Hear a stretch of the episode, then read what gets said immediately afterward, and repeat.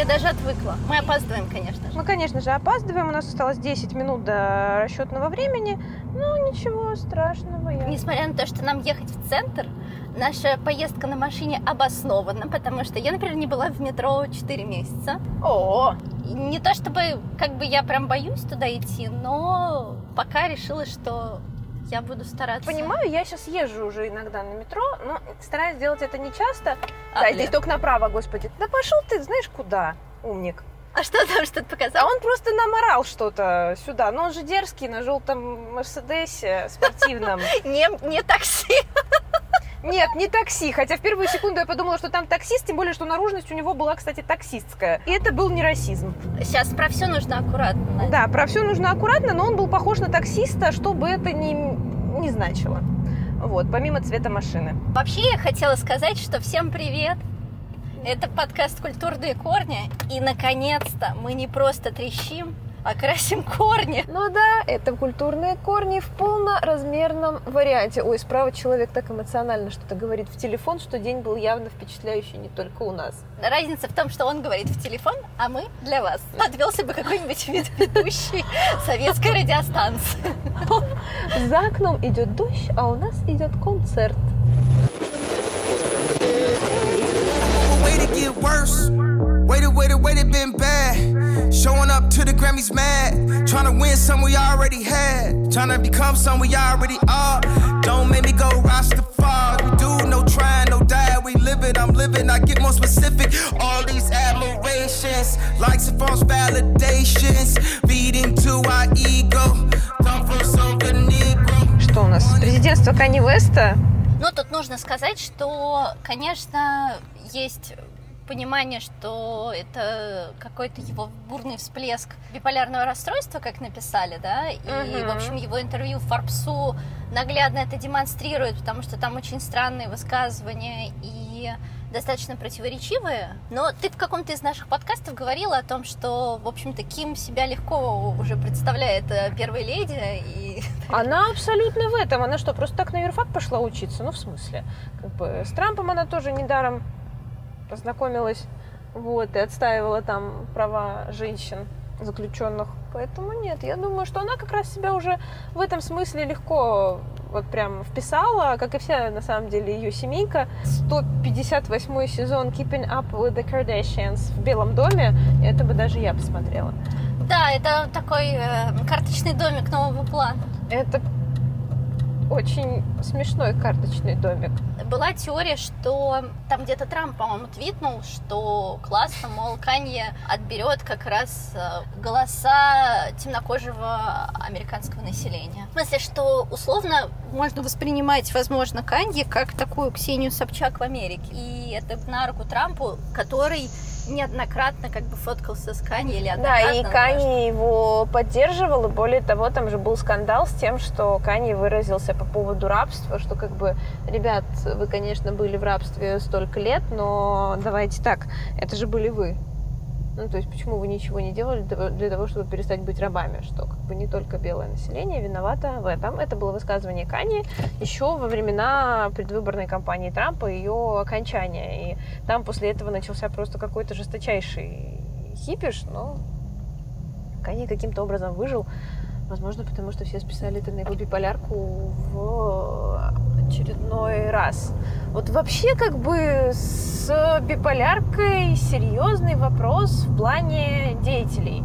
Ее, во-первых, стали ставить очень много кому, и Мгм. тоже непонятно, ее ставят, потому что ее стали диагностировать, или Её потому что как бы модно. надо хоть чем-то объяснять, да, и модно болеть биполярочкой. Вот как бы вопрос к знатокам. Если кто-нибудь еще мне напишет, не знаю, вдруг у нас есть какой-нибудь квалифицированный психолог или психиатр, или муж, жена психиатра, который может нам прокомментировать эту ситуацию, я была бы очень рада, потому что о биполярном расстройстве очень много всего стало появляться. Я вообще в первый раз узнала о том, что существует такая болезнь, когда когда посмотрела сериал «Хоумленд», Мгм. родина про агента ЦРУ, которая занимается как раз антитеррористической работой в разных регионах, ну, в разном сезоне, в разных регионах, по сути, там от, от Пакистана до э, Германии. Как бы и прикол в том, что эта героиня, она там как раз вот в состоянии биполярного расстройства, она его, естественно, скрывает, потому что ей бы не дали работать в ЦРУ, если бы а, знали. Вот втихаря там фигачит литий, но в те моменты, когда она спускает себя с тормозов, она становится там мега продуктивной. В общем, у нее мозг начинает работать так, что она взламывает те схемы, которые сейчас прямо Хани говорил примерно то же самое, что он мог бы пить лекарства, но это бы подавляло его как раз его творческие основные порывы и мешало бы ему делать все то невероятное, что он делает. Все то outstanding, да, что как бы происходит, все то, чему мы удивляемся, когда он это выдает в мир, да. То есть, что на самом деле вот вся эта история с, с э, психическими расстройствами, она позволяет творческим людям, художникам выражать... Самовыражаться необычно. Да, да выражать что-то нестандартное, неожиданное, и так, чтобы как-то, в общем... Чувак, ты либо туда, либо туда. Спасибо. Вот. Я все равно хочу поговорить об этом в другом ключе. Я, собственно, это декларировала тоже. Вообще все, что сейчас происходит в медиа, в том числе как бы и в таком развлекательном сегменте, но все равно очень сильно стало про э, ментальное здоровье. Это правда. Вот, в том числе португальский Vogue, который выпустил сразу три обложки, которые как раз про mental health. И одна из этих обложек, она имитирует э, как бы процедуру в психиатрической клинике, да, там есть женщины одеты в медсестер и модель, которая сидит в ванне и все это в целом впечатляет, ну, как бы прям клиникой. Обложки очень красивые, но за вот конкретно эту имитацию журнал зашеймили. Ну, как бы это все-таки глянец, и uh-huh. Распространять такую вот, такой контент на обложке глянца посчитали не, неуместным. Вот я до сих пор не поняла, считаю ли я это неуместным или нет. У меня есть... Дело в том, что я послушала почти случайно подкаст «Антиглянца» последний, где они вместе с Сашей Перепелкиным, э, человеком, который, в общем, стоит за Лунар Хэй и Блюпринто, обсуждали как раз тему португальского Вога. И они пришли к выводу, что на самом деле все вначале похвалили обложку, а потом поругали. Прям четенько. Два момента. Первое, что общественная, так сказать, новая этика, которая сейчас присутствует, она говорит о том, что если ты берешь какую-то тему, то ты ее можешь брать только если ты ее условно познал сам. То есть если ты условно пишешь об афроамериканцах э, или о людях с иным цветом кожи. Э, people of color, black people. В общем, black people тоже можно, просто в русском языке черные звучит э, с оттенком негатива. Это правда. Чем мы выглядываем на красный мини-купер, мистер на Потом расскажу. Соответственно, что если мы условно это познали, либо мы пишем об ЛГБТ-сообществе, и это делает корреспондент, который имеет к этому непосредственное отношение, или если о насилии пишет человек, который, ну, у которого есть близкие друзья, или, или ну, короче, кто об который этом знает. Который соприкоснулся с этим, да. Да. Тогда все окей условно. Потому что, например, Саша Перепелкина рассказывала, как они для статьи про ЛГБТ как раз в Блюпринте, они ее не могли доделать как раз по той причине, что для них важно было, чтобы ее писал именно человек, который это все знает не понаслышке. И, соответственно, к португальскому Вогу как раз такая и была претензия. И они очень интересно развили эту мысль, что классно говорить, мы делали эту обложку вместе с таким-то художником. Потому что к художникам нет спроса условно. Художник как бы вот он так видит. И... Ну, художник это такое, как это сказать, оправданное имя, которому все можно. Угу, вот именно в этом ключе. Как шута пригласить ко двору, и он там будет лепить все подряд. А, ну, и что, какой с него спрос? Он шут. Собственно, почему вообще это все обсуждение началось, потому что кто-то об этом написал, да, и угу. все резко переметнулись из лагеря тех, кому казалось, что все нормально, в лагерь тех, кто, ой, нет, надо это осуждать, да, вот, ну, вот да. так же. И это, понимаешь, перебью тебя, извини, это работает как снежный ком. То есть да. ты вроде сначала на это посмотрел и такой, все окей, ну, как бы мне нравится я считаю, что так надо. Но это сказал кто-то, на чей авторитет ты опираешься, что, ну, как бы поставил этот, этот вопрос под сомнение в данной ситуации, обложку португальского влога, uh-huh. да, с психушкой. И все. И как бы начинается, нет, это отстой, я понял, я переосмыслил, это лажа, это как бы... И вот это подхватывание какого-то одного высказывания в социальных сетях и раздувание из него проблемы, меня, честно говоря, настораживает местами. Я вот прям не готова соглашаться со всем, что подобным образом раскладывается. В общем, да, все резонно, все так и есть. Они это обсуждали с точки зрения своей практики, да, как бы, что это так работает. По сути, это началось почему не так давно, потому что соцсети позволили условно каждому мнению быть услышанным. То есть, если раньше у тебя было достаточно ограниченное количество источников, ну, условно, письма, которые читатели слали в глянец, могли быть и худшего содержания. Да, безусловно, не все просто их публиковали, Да. конечно. Но теперь все письма читателей, так сказать, на виду, поэтому с ними надо считаться. Если какого-то читателя, особенно, например, если у этого читателя много подписчиков, находит в этом какой-то момент, то, как сказал опять же Перепелкин, в первую очередь надо извиниться, а потом уже решать, что как. Не Знаешь, надо оправдываться. Это похоже на а, отношения подростков, когда девочки управляют вот этими всеми историями, там, кого пригласил мальчик, вот, и дальше начинают из мальчиков веревки. Видите, типа, ты мне не так сказал, не так здесь э, место уступил. Это вот лет в 13 обычно Ага. происходит. И мальчики в итоге приходят в фазу а, прости, пожалуйста, я понимаю, что я тебя обидел, а, но я не знаю, но я не знаю чем. Просто извини меня. Да-да, лучше как бы это... Вот. Я не знаю за что, но просто извини. Вот как бы это сейчас извинение, оно переходит вот в такие оправдания 13-летнего подростка. Оно обесценивается. Абсолютно. Это все разнеслось уже в абсолютно обесцененное состояние, когда ты такой, блин, ну, ну изменился. Вот сейчас, например, вышел э, этот э, кутюрная неделя же идет на удаленке. Вот. Fashion Week. И Dior сняли фильм. Вообще феномен Dior э, заключается в том, что нынешнего вот э, при креативном директорстве Марии Грации Кюри, в том, что она не собирает одобрение критиков примерно вообще, но при этом коллекции раскупаются со свистом. Это вот как раз тоже про то, что голос каждого услышан. Потому что людям нравится, они это покупают.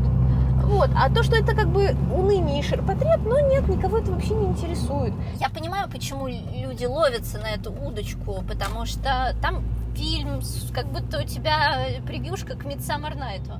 Да, это такая шекспировская идиллия с этими вросшими в леса персонажами, которые внезапно там добираются докуда-то, какие-то человечки зомбиобразные несут шкафчик с платьями, они его все открывают, да, и добираются до этих платьиц. Про это рассказана красивая история, что как послевоенное время не было дорогих тканей и отшивали на полчеловеческого роста куклы. человека, да. И это называлось Театр де ла Мод, и, собственно, эта коллекция называется также, потому что в, ну, как бы в мировую войну, понятно, нельзя было использовать шелка и вот это все в непромышленных целях, да, не военных. Мгм. Вот. А сейчас у нас ковид, sustainability, экологическая повестка тяжелая, и, соответственно, тоже тратить такие километры ткани на кутюрные платья, ну, нецелесообразно. Расскажи, пожалуйста, кутюрное платье, это означает, что у тебя э, эта коллекция шьется под заказ всегда с От клиента? кутюр это а, вручную, то есть прет Мгм. порте это готовое платье. Мгм. А от кутюр это как раз про мастерство, это про а, художественный подход к составлению, как бы, ну, это тот показ, который должен продемонстрировать апогей творчества кутюрье, да, то есть дизайнера. А, и как бы поэтому вещи из коллекции от кутюр, ну, высокая мода, собственно, там Мгм. все просто. Да, высокая мода, высокая мода не предназначена, не предназначена для широких масс и повседневной носки. Это нечто, что надевается редко и по какому-то специальному случаю. То есть это очень сложный крой, это долгая разработка, это огромное количество часов работы, ручные вышивки, пайетки, какие-нибудь, не знаю, драгоценные ткани. Это и есть понятие высокой моды. Поэтому высокая мода всегда предполагает очень большие траты на создание вещи, очень большое количество ткани потраченной. Причем не вся эта ткань идет, естественно, на платье, потому что куча образцов выбрасывается. Мы с тобой об этом уже говорили когда-то в нашем фэшн-выпуске, о том, что Dior вообще стал очень театрализованным и сторителлинговым брендом, и они на этом выезжают гораздо больше, чем на самом дизайне. Потому что там Джон Галиана, когда был креативным директором Dior, он тоже рассказывал истории. Он каждый раз брал Ага. тему и раскрывал ее со всех сторон и создавал такие фантазийные вот эти сумасшедшие персонажи. Но у него была фишка, он был как бы он сам об этом говорит, что он портной. Для него вот интерес в том, чтобы именно из ткани что-то сделать. Ага. Вот там коллекция из оригами называлась, еще как-то. Сейчас бы его за культурной апроприацией бы еще нагнули. То есть за использование оригами как символа Японии. Японской культуры, да. да. это cultural appropriation, это присвоение культуры. То есть э, про это говорил еще Дрис Ван Нотен, что, простите, я теперь не могу свитер с оленями сделать, потому что он не... Ну, точнее, что я могу теперь только свитер с оленями выпускать, Андрей Ван Нотен очень много черпает вдохновение из индийской культуры. Мгм. И грань между апроприацией и цитированием, уважением, как бы она полностью стерта, и до сих пор ее никто не понял. Именно поэтому меня каждый раз вот потряхивает от того, что все эти ограничения толерантные, они как бы очень сильно, во-первых, лишают человека критического мышления и возможности реально определиться с тем, как ты относишься к людям, независимо от того, что тебе сказали в социальных сетях. Ага. Вот. А во-вторых, потому что это очень сильно забивает возможности для творчества. Вот просто максимально. Я согласна, ну, потому что это очень сильно э, ограничивает, и ты боишься, и поэтому э, говоришь э, нет. Интервью Анны Винтур, Ага. а, когда она встречалась со студентами из Оксфорда, и она как раз говорила о том, что большинство руководителей и дизайнеров почему начинают попадать в состояние стагнации, потому что они боятся все время чего-то нового и все время говорят нет на все, нет, нет, лучше не буду, нет, лучше не надо, это опасно, это... Если ты все время говоришь нет, то с такими темпами, как вот, например, сейчас, когда люди будут бояться что-либо писать и так далее, мы точно придем к тому, что у нас начнется стагнация. Полнейший как бы- креативный застой. Это вот сейчас надо обязательно сказать, что это при всем уважении к правам всех, потому что, ну, классно, что про это говорят, но очень важно, чтобы все-таки были доформулированы истории про то, как правильно об этом говорить. Про фильм все красиво, все прекрасно, но нет. Дайет Прада, которые стали теперь воевать за отсутствие diversity вместо плагиата, да, с чего начинался этот паблик в Инстаграме, они находили плагиат, как бы, и тыкали всех носом в плагиат. Э, По-моему, тыкать всех носом в плагиат в 2020 году, как минимум, уже просто нелепо, ну, Да. в смысле. Вот. Но зато, зато стала, появилась тема diversity. И теперь они всех уличают в diversity. А если Дайет Прада начинает кого-то в чем-то уличать, она найдет. И поэтому началось. А почему Мария Грация Кьюри взяла режиссера мужчину? На этот ролик, а не женщину, если она феминистка. Блин, потому что ей шоурил режиссера понравился. Ёб вашу мать. Надежда с ней разошлась, но справедливости ради, вот я должна сказать, что даже я смотрела этот ролик и понимала, что там нет ни одного темнокожего героя. Там опять же написали, что это Аля, она специально выбрала тему Древней Греции, чтобы никого нет. Да, мне кажется, что если у тебя креативный директор женщина, то ты уже как бы можешь себе позволить. Она выбрала больше. этого мужчину, он от нее зависим прямо сейчас, вот в этой ситуации. Она его заказала. Сильная женщина. Может. Может. Потому что может. Ребят, ну правда. Понимаете, мы записываем этот подкаст в разгар всех Black Lives Matter и всего остального, и поэтому, конечно, это темы, которые, скорее всего, с нами будут жить какое-то время. И нравится нам это, не нравится кому-то. Это новая этика, которую, без которой мы не обойдемся. Но мне очень хочется, чтобы при этом сохранялась какая-то самоирония у всех абсолютно. Ну, то есть, как бы понятно, что как бы смеяться над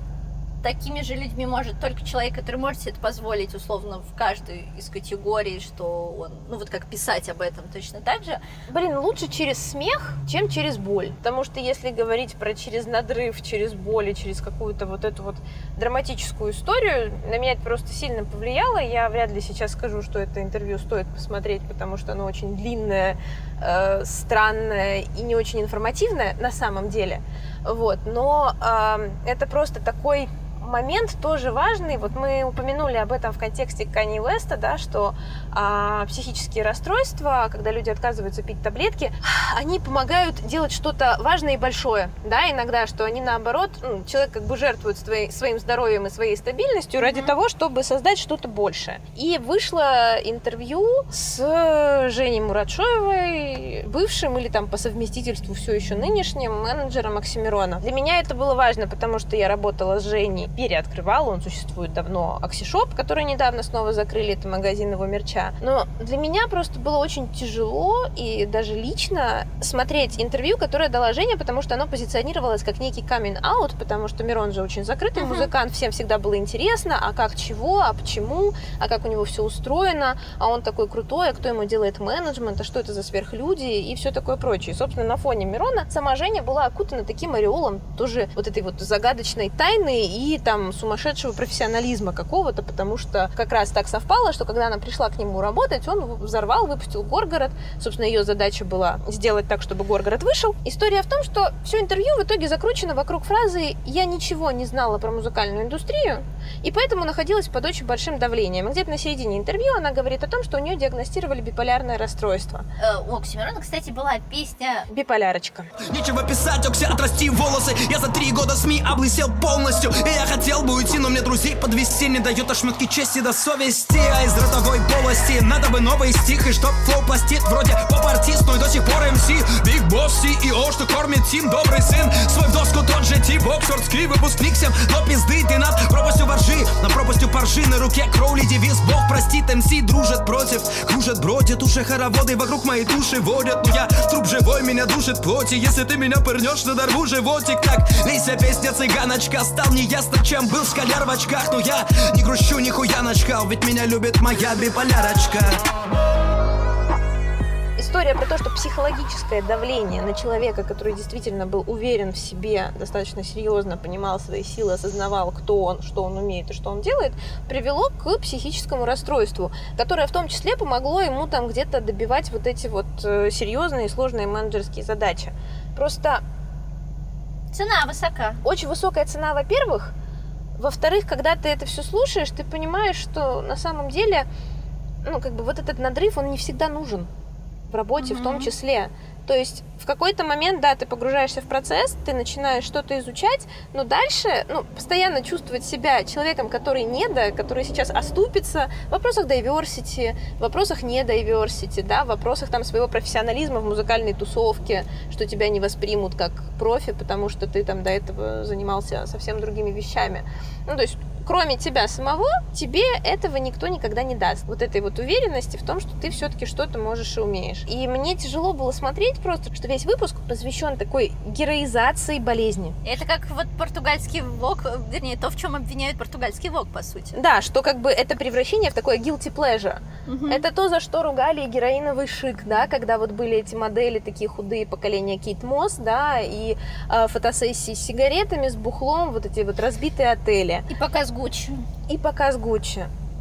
Вот. И вот когда это все превозносится на уровень чего-то крутого, вот это тяжело. Тяжело в том числе, потому что ты понимаешь, что конкретно у этого интервью аудитория это подростки, подростки зачастую. Подростки, студенты, это люди, которые только-только учатся чему-то. И для них Женя это авторитет. Серьез героиня, потому что на менеджер их любимого артиста. Еще и девчонка. Но по факту оказалось, что это все просто ну, как бы происходило через боль, не через профессиональную составляющую, а через эмоциональную. И вот где эта грань, чтобы сохранить эмоциональное, но добиться какого-то крутого результата? Я честно тебе скажу, я не знаю, например, этого ответа. Мы обсуждали это недавно в контексте как раз что вообще есть тепличные люди, которые вот вышли из университетов, они спокойно работают на непыльной работе, не вовлекаются слишком сильно и как бы при этом делают нормально. Ну, то есть как бы ты там вот у тебя были ситуации, когда там в ночи пилил какую-нибудь программу. Тебе казалось тогда, что вообще только так и можно работать, естественно. Mm-hmm. Что только так как бы у тебя что-то и получается. И действительно у тебя героизировалось вот это вот состояние на грани. Особенно это было сильно на одной московской радиостанции под названием «Серебряный дождь». Но важно то, что именно благодаря этому она так долго существовала, потому что каждое поколение редакторов, диджеев, которые туда приходили, они воспринимали это как такой бой, который должен все время быть, там сохранялась эта атмосфера. Когда ты в системе, тебе кажется, что только вообще так и можно существовать, и только так можно создавать классный продукт. Частично это, может быть, так и есть. Из таких громких инфоповодов за последний месяц было то, что Дмитрий Савицкий, собственно, создатель этой радиостанции, честно и откровенно в утреннем эфире сказал о том, что у станции больше нет денег на существование. Они вынуждены были закрыть половину программ, что у них нет нету рекламодателей. В этот момент слушатели показали себя примерно так же, как редакторы этой радиостанции. Слушатели собрали, по-моему, в итоге 14 миллионов за меньше месяца. За первые выходные было 4 миллиона рублей на работу станции. И помимо слушателей включились, естественно, после всех этих публикаций. Опять же, это вот такая имиджевая особенность размещения рекламы. Какие-то рекламодатели поняли, что им имиджево будет классно Да. поддержать радиостанцию, которая, в общем-то, супер качественная, и разместиться на ней, и все по факту сработало. И, естественно, там были люди, которые даже вот в эти тяжелые времена просто работали там день и ночь, потому что мало кто остался работать. И благодаря этому станция по факту на полном серьезе выжила. И получается, что все-таки эта героизация, она как это, как пятилетка в 4 года. Она Ага. работает, она дает плоды. Да, но не тогда, когда это пять лет подряд. И поэтому хочется понимать, опять же, какая грань. Это все равно относительно там щадящая ситуация, потому что, ну, как бы у 100% не диагностировали психические расстройства. Ну, блин, это знаешь, как с э, энергетиками. Ну, ты стараешься их не употреблять, но когда сильно надо, ты там возьмешь банку Редбула, ее выпьешь и, не знаю, там закончишь. Угу. Вот, но подыхать каждый раз на каждой задаче ты ну, вряд ли уже станешь. Это называется, не знаю, там, взрослением, объективностью, каким-то более здравым отношением к работе. Но здесь, опять же, грань между работой, не знаю, призванием, предназначением, привет фанатам Ведьмака. Ну, чего, чего-то такого, да, важного для тебя, что ты это принимаешь лично. Еще в корпоративном мире на дух не переносила вопрос, как вы видите себя через пять лет. Угу. А вообще иногда неплохо его себе задавать. Не значит, что ты как бы вот придешь к тому, что ты сейчас сказал. Но ты хотя бы траекторию себе какую-то наметишь, ты задашь себе важный вопрос о том, от чего я вообще хочу каким я хочу быть через пять лет. И от этого вообще много меняется. Когда ты, не поднимая головы, херачишь, то как бы у тебя даже времени нет подумать о том, что будет с тобой через пять лет. И с работой твоей, что будет через пять лет. Какая она будет. Да, и какой будет президент в Америке, Канди или не Канди. И вот, да, и не только в Америке. Хотя, в общем, в других странах все понятнее. Это правда. Тут у меня неожиданный, опять же, переход к Guilty Pleasure. Вот ты вот говорила, что слушаешь, бегаешь по Тейлор Свифт. И мы выяснили, что у Тейлор Свифт есть, так сказать, обратная сторона поп... Надя ржет, потому что я пытаюсь подобрать слова, чтобы сказать об этом. э, Чтобы сказать про обратную сторону Тейлор Свифт, не оскорбительно. Не оскорбив никого, ни единый Тейлор Свифт, чтобы не пострадала. There goes the loudest woman this town has ever seen. I had a marvelous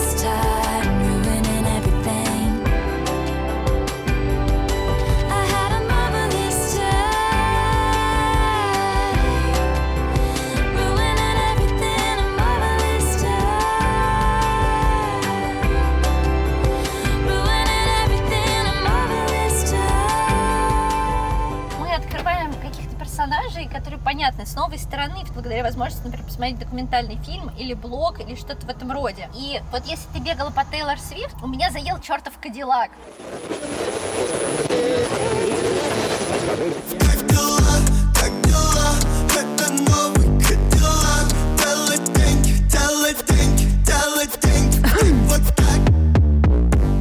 Кадиллак это новый хит Моргенштерна и ЛДЖ, который сейчас бьет все тиктоки, все на свете. Смысл в том, что это ультимативная, как бы такая поп-история про то, что человек не скрывает, что все треки пишутся условно в реальном времени, а главное, что учитывая то, что он вырос как раз из блогера, который переделывал чужие треки в реальном времени очень быстро, ну, понятно, что с какими-то заготовками, но тем не менее. И про Моргенштерна вышел фильм на премьер ТВ.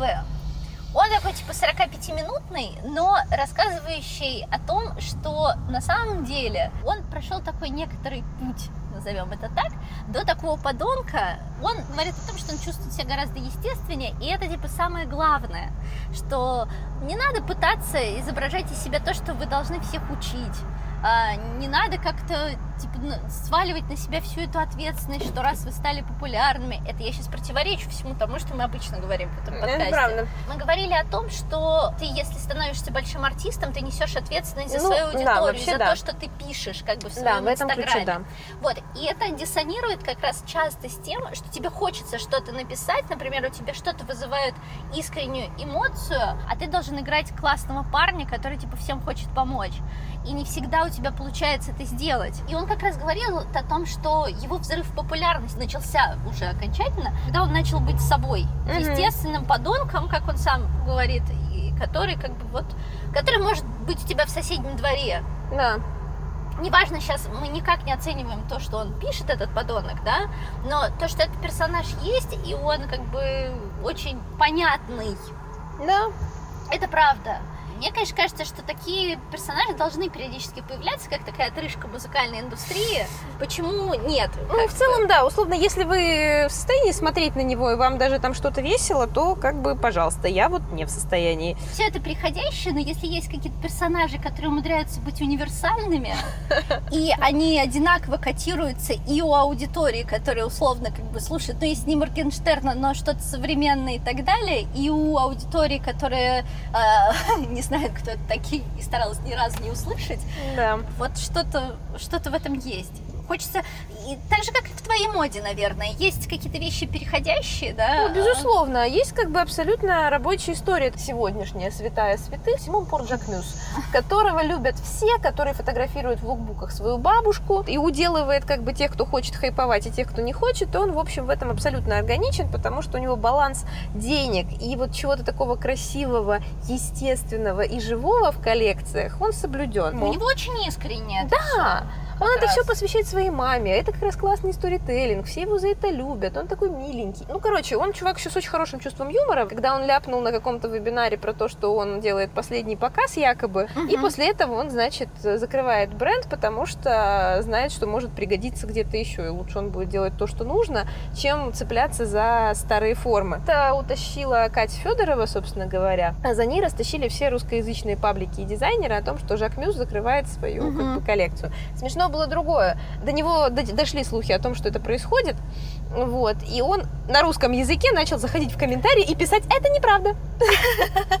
Это смешно. Это чисто французское чувство юмора, и прям вот он в этом плане пупочка. Вот, в остальном вот вся эта fashion, как бы street-fashion волна, она вот сейчас накатила, и она отходит. Об этом говорили до этого, что как бы богатая сучка там, например, снова вернется в моду, да, но все равно как бы вот какая-то вот эта история про ценностное, понятное людям, то, что можно носить каждый день, и то, что красиво понятно человеку, вот это и Мгм. есть вечное в моде. Всегда будет один-два каких-то художника, которые будут впечатлять. Такими были Маккуин, Галиана в свое время, да, там до них были Ив Сен-Лоран при жизни, собственно, Мгм. Юбер даже Ванши, Кристобаль Баленсиаго. Они действительно задавали вот этот очень большой тон. Но помимо них были дизайнеры, которые работали на равных, которые тоже что-то делали, которые, может быть, не были лицами целого течения, но они создавали общую картинку, которая существует. И люди их покупали, их было очень много. Мне это все как тот длинный хвост, да, что Конечно. на каждого этого значит, найдется своя аудитория, да, что Абсолютно. в музыке, что в дизайне. Просто массовая, она, конечно же, хватает э, Моргенштерна и Диор, казалось бы. Опа, в одно Инте- предложение. Да, в одном предложении это просто оксюмарон, коллега. Не массовая, уже выбирает э, какие-то небольшие Да. бренды классные и классных артистов. Слушайте, Вот тем, кто э, не масса, важно об этом помнить. Я все еще вот как бы про это. Про то, что, блин, ребят, ну, на самом деле, это сейчас, кстати, немножко в культуру diversity и в то, что э, привилегированные лица как бы несут ответственность перед непривилегированными, только чуть-чуть по-другому. Про то, что, блин, ребят, если вы знаете больше, ну, как бы, что ты думаешь, ты лучше меня? Нет, ты не лучше. Просто у тебя так сложились обстоятельства, что ты знаешь больше, ты чем-то интересовался, тебе это любопытно, и ты там можешь видеть в чем-то разницу. Прекрасно, ты молодец. Мы как это реализовываем с тобой? Вот мы подкаст записываем, и как-то легчает. Ну, рассказываем, высказываемся. Вот Не всегда этично, но стараемся. Да, ну мы Вот. стараемся. Дядя, я стараюсь, да-да. Да-да. Вот. Ну, то есть, как бы, а, можно не высказываться, ну, вот это же такая тоже история абсолютно добровольная. Просто помнить, что не все думают вокруг так же, как ты, это прикольно. И дать людям возможность быть теми, кто они есть, Это, в общем-то, тоже как раз такая обычная широкая прописная, мне кажется, истина за пределами любых клише 2020 года. Просто отстань от себя, отстань от людей и дай всем людям быть людьми, ну, у себя в голове. И все. Ну, как бы не ожидать от них ничего такого идеалистического, героического и какого угодно. Жить вообще сразу становится гораздо легче, надо Это сказать. правда. Я знаю, чем хорошим закончить. А ну. Про музыку, опять же. Есть какие-то вещи, которые все-таки должны быть в этой стране вечные и которые отражают дух времени, но делают это этично, что ли, тонко. Дело в том, что Борис Гребенщиков выпустил новый альбом в разгар, так сказать, ковида. Он там не поет напрямую про поправки, не поет напрямую про кучу всего странного, что происходит сегодня. Кстати, Гребенщиков в течение всего ковида выкладывал акустические версии своих песен, где он поет их где-то на лужайке под Лондоном, и называлась эта серия «Подношение интересному времени». Мне в кажется, своем духе. да, что это вот как бы очень, очень про него и так далее. И вышел новый альбом, который звучит очень круто, потому он записан в Лондоне, я так понимаю, что он просто на время как раз... Там и- застрял, да. Да, и сидел там, делал альбом, и как я прочитала в одном из телеграм-каналов, что Гребенщиков это такой человек-барометр, который всегда подскажет, какое сейчас время, наебениться или духовно расти. А мир говорит, как ты можешь быть так спокоен.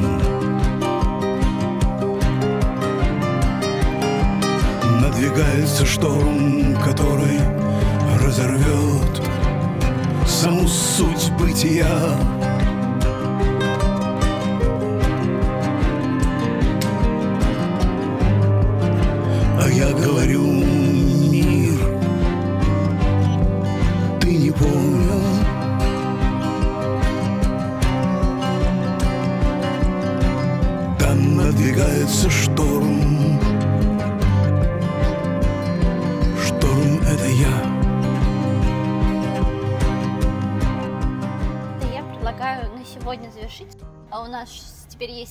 Подкаст Нади, который называется «Мы делаем это в одежде». И там, на самом деле, все то же самое, только все-таки больше про fashion, правда. И э, есть много классных гостей. Про то же самое это я сейчас иронизирую над тем, что у нас в этом выпуске было больше опять про моду, чем про музыку.